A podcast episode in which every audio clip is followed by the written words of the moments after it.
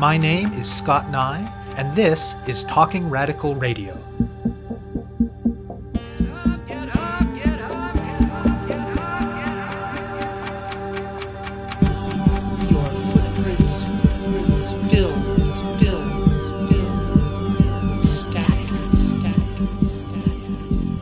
Hello, and welcome to Talking Radical Radio, where we bring you grassroots voices from across Canada. We give you the chance to hear many different people who are facing many different struggles, talk about what they're doing, how they're doing it, and why they're doing it, in the belief that such listening is a crucial step in strengthening all of our efforts to change the world. On this week's show, I will be speaking with Lynn Courchene Allard and Jean Paul Allard. This year's dramatic growth in the street level boldness of openly fascist and white supremacist forces in North America turned into fatal violence in the streets of Charlottesville, Virginia earlier in August. As welcome as it is to see the broad wave of horror and condemnation in response, there seems to be far too little recognition of the ways in which such openly preached supremacy and hatred rest on the countless racist messages that permeate our culture and on the massive harm done every day by racist and settler colonial systems that organize all of our lives. It remains to be seen how much of that horror, particularly in the part of those of us who are not ourselves targeted by racism, will be turned into action to challenge all of the big and little ways that our workplaces, our communities, our places of worship, the stores we shop in, the media we consume, the curriculum we're taught, and so much more are set up in ways that harm black people, indigenous people, and people of color. Lynn Courchene Allard and Jean Paul Allard are both originally from Manitoba, but they and their young children currently live in Ottawa. Lynn is from Sagkeeng First Nation, and she has faced racism in all of its forms all her life, while Paul is a white settler who grew up in Winnipeg and who's been learning as an adult about all of the devastating ways that racism permeates our communities. A couple of years ago, they had a chance encounter in a local store with members of a minor hockey team from another part of the province bearing a blatantly racist name and logo. As they set out to address that specific instance, they began to learn more and more about the many sports teams in Ontario that still have names and or logos that are racist, particularly in ways that target indigenous people, and how thoroughly normalized that particular manifestation of racism is in many contexts. Their ways of challenging this racism have shifted over time. At the moment, they're engaged in a human rights complaint against the Ontario Ministry of Education. They argue that allowing students in Ontario's schools to wear names and logos of sports teams that constitute racial slurs violates the Safe Schools Act and the Accepting Schools Act, and that such clothing should be banned. The ministry has thus far declined to take the requested action, and they're scheduled to have a mediation meeting on September 6th. Throughout all of this, they've been quite clear, and have extensively cited social science research to this effect, that this is not just a matter of offense, but a matter of harm. In contrast to gun and torch wielding fascists roaming the streets, these impacts are often dismissed by people who are not themselves targeted, but Lynn and Jean Paul are very clear that tolerating racial slurs in the form of logos and mascots propagates stereotypes against Indigenous people that facilitate other kinds of discrimination and causes demonstrable harm, especially to Indigenous children. We talk about the harms that are caused by everyday racism, and about the steps that Lynn and Jean Paul are taking to challenge one facet of that racism and to make Ontario's schools a little bit safer for their children and for all Indigenous kids. We spoke by Skype from Ottawa. I am Lynn Courchene. I'm from Sagkeeng First Nation in Manitoba. My name is Jean Paul Allard, and uh, I'm from Winnipeg, Manitoba. What we're looking for is we're trying to get all offensive logos, shirts, clothing, anything that has a derogatory nature towards First Nations. We want to have a ban enforced in schools so that they can't wear those clothing in. This is something that's very personal to me because a lot of racism stems from all of these stereotypes that are printed on these shirts or logos that are used in schools, mascots. People get their views from people wearing these. For me, when I was in school, I was called a lot of, you know, unnice things. um, I was called, you know, flat face, pie face, Eskimo woman, you name it. Like it, it was it was not pleasant. I was greeted by war cries by some students. It was not nice. And for someone who receives racism like that, to go into a school as a student and to see it printed on people's shirts, it's very hurtful. Personally, I'm not First Nations. So I think I've grown up oblivious to a lot of the racism that's directed towards First Nations people, you know, on a, on a societal level and on an institutional level. I think that started to change when Lynn and myself we got married and, and we started a family.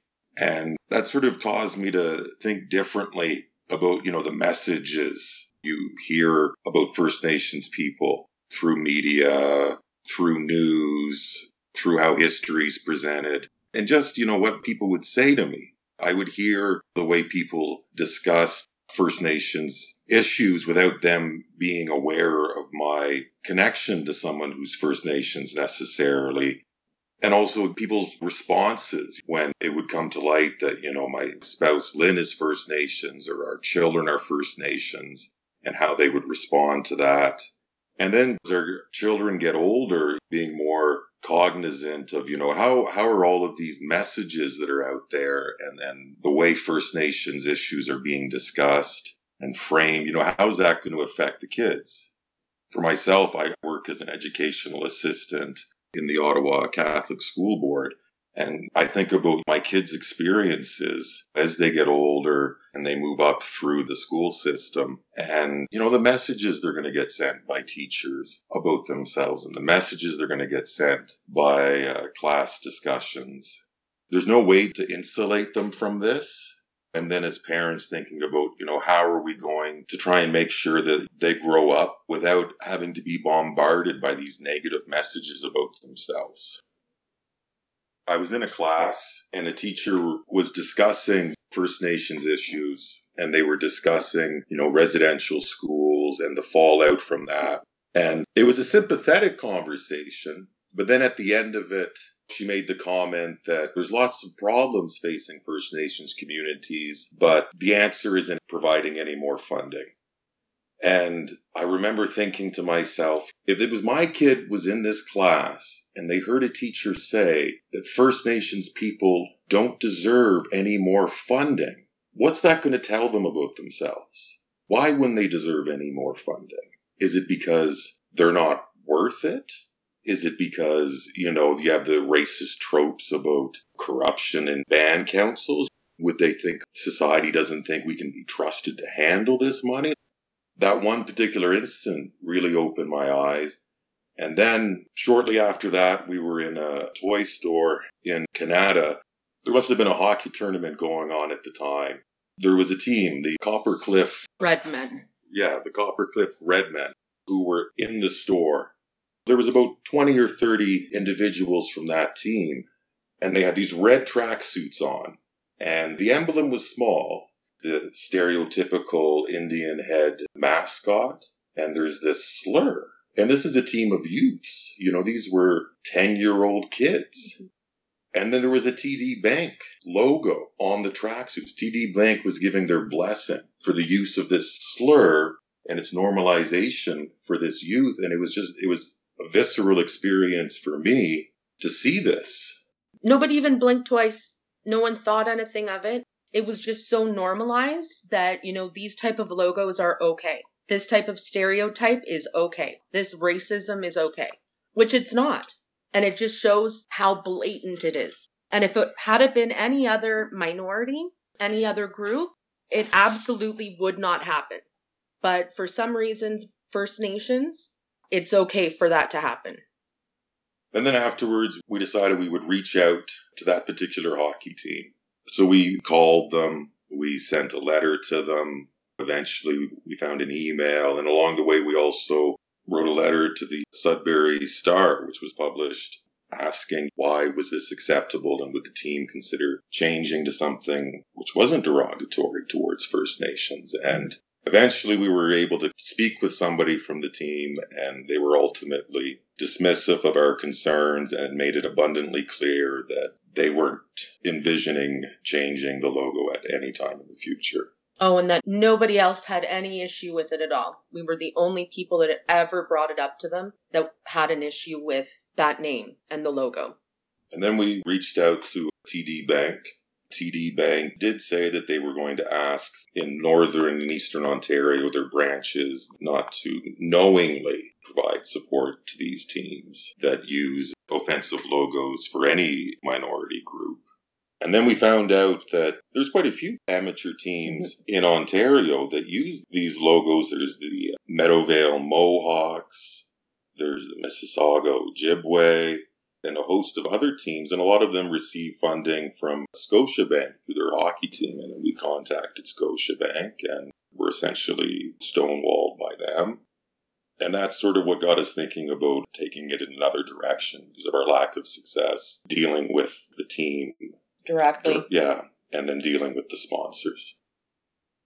I know there was controversy around the Washington professional football team, but I wasn't aware of the history of First Nations people speaking out against these mascots. I mean, it goes back to 1968 when First Nations students spoke out against Dartmouth University's use of an Indian mascot. So this is something that's been going on for decades.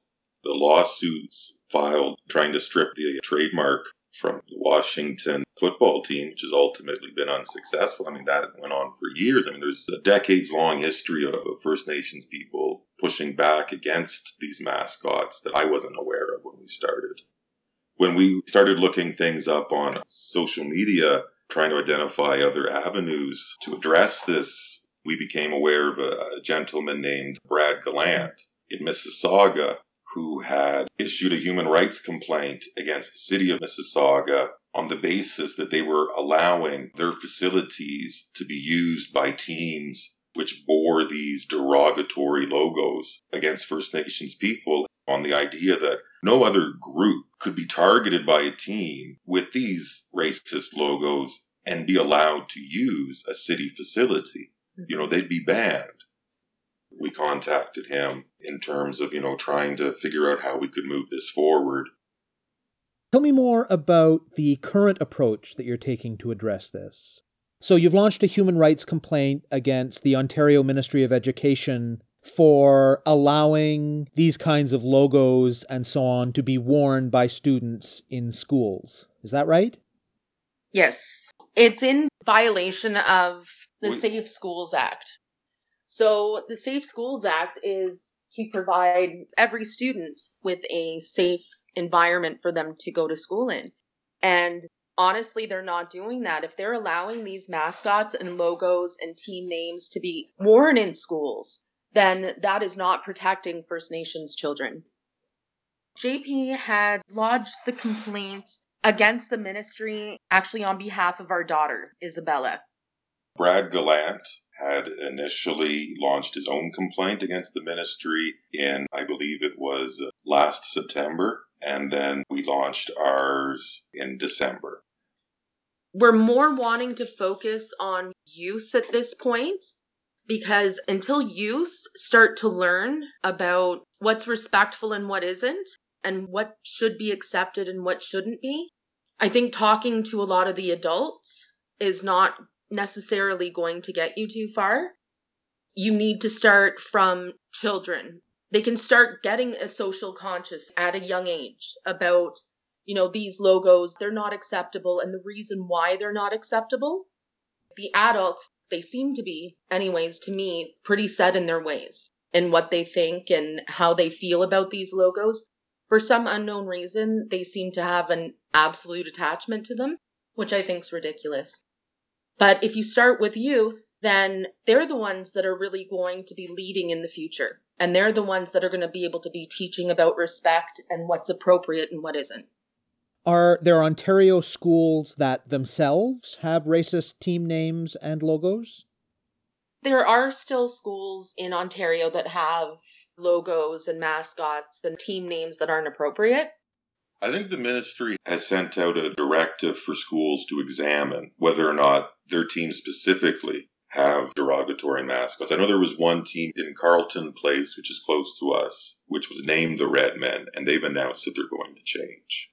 So, in, in response to pressure from Brad Gallant and ourselves and other people, the school board has moved towards trying to ensure that their teams specifically aren't using First Nations imagery inappropriately or objectionably, but they're resisting any efforts to extend that concern in a meaningful way to pro teams or community teams.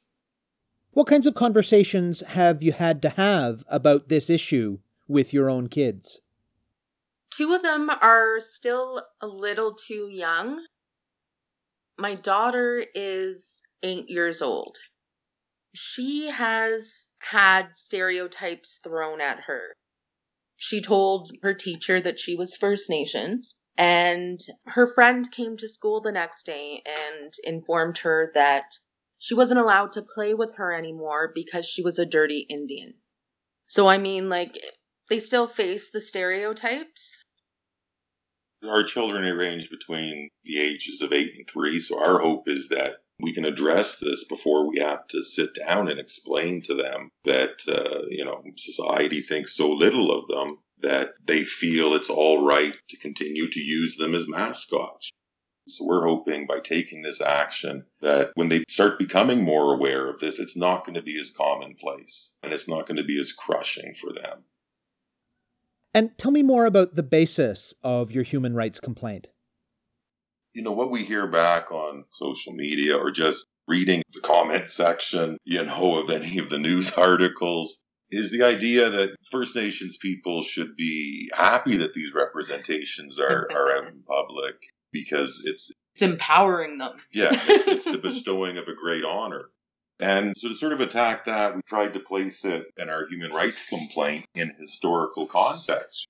I think the first professional team to use a mascot in the American Baseball League was in 1912.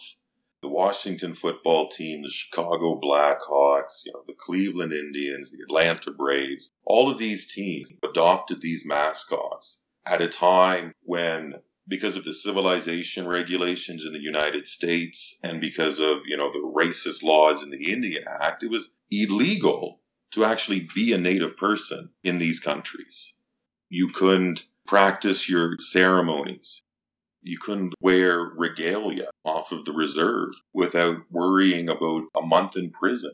Mm-hmm. And you couldn't hold powwows on the reserve without the fear of imprisonment. I mean, Canada and the US were apartheid states during this time. There was the pass system in Canada, which kept First Nations people imprisoned on reserves for 60 some years. So, for a person to be First Nations and to go and be honored by one of these sports teams, you know, they would essentially have to be emancipated. They would have to renounce being First Nations. I was reading Edmund Watanabe's I butchered his name, Up Ghost River, his memoir of his time in St. Anne's residential school. He talks about his uh, grandfather basically being arrested by the RCMP for practicing his ceremonies and growing his hair long and being disappeared. So we're trying to place it in that context to sort of explain that the only justification given being that this somehow is an honor is, is just completely absurd because the American government, the Canadian government, and just society in general was bent on destroying First Nations culture and First Nations peoples. This wasn't about honoring, it was about making a fast buck. It's just simple exploitation. And schools are all about best practice. What's best for the students? And there's lots of research into these mascots, you know, that show they're not good for students. Stephanie Fryberg has done research that shows exposure to native mascots. It damages the self esteem of native youth. She's shown that exposure to these mascots erodes their belief in their community. She's shown that exposure to these mascots limits what they see themselves doing in the future. There was a study question of honor Chief Wahoo and American Indian stereotype activation that showed that the Chief Wahoo, it didn't activate positive stereotypes among people who viewed it. You know, it activated the negative stereotypes. There was study in group, out group dynamics of Native American mascot endorsement. And the conclusion of that study was that the University of North Dakota was practicing institutional racism by using the mascot because a native student there to be seen positively by their peers had to support the mascot. And so if schools are really concerned with best practice and doing what's best for the students, then they need to take into account how this harms the mental health of First Nations people. You know, and I, I would say to a certain degree the mental health of non-native students. Because I mean, there's a study out there that shows that exposure to native mascots increases stereotyping among people who view it. I mean, is that a positive trait we want to be promoting in students? And so it was just a matter of putting this information together and presenting it to the ministry and hoping that they would recognize and do the right thing. What kind of response have you received from the Ministry of Education? The response was along the lines of, you know, we were the only ones that really brought this up and thought it was an issue.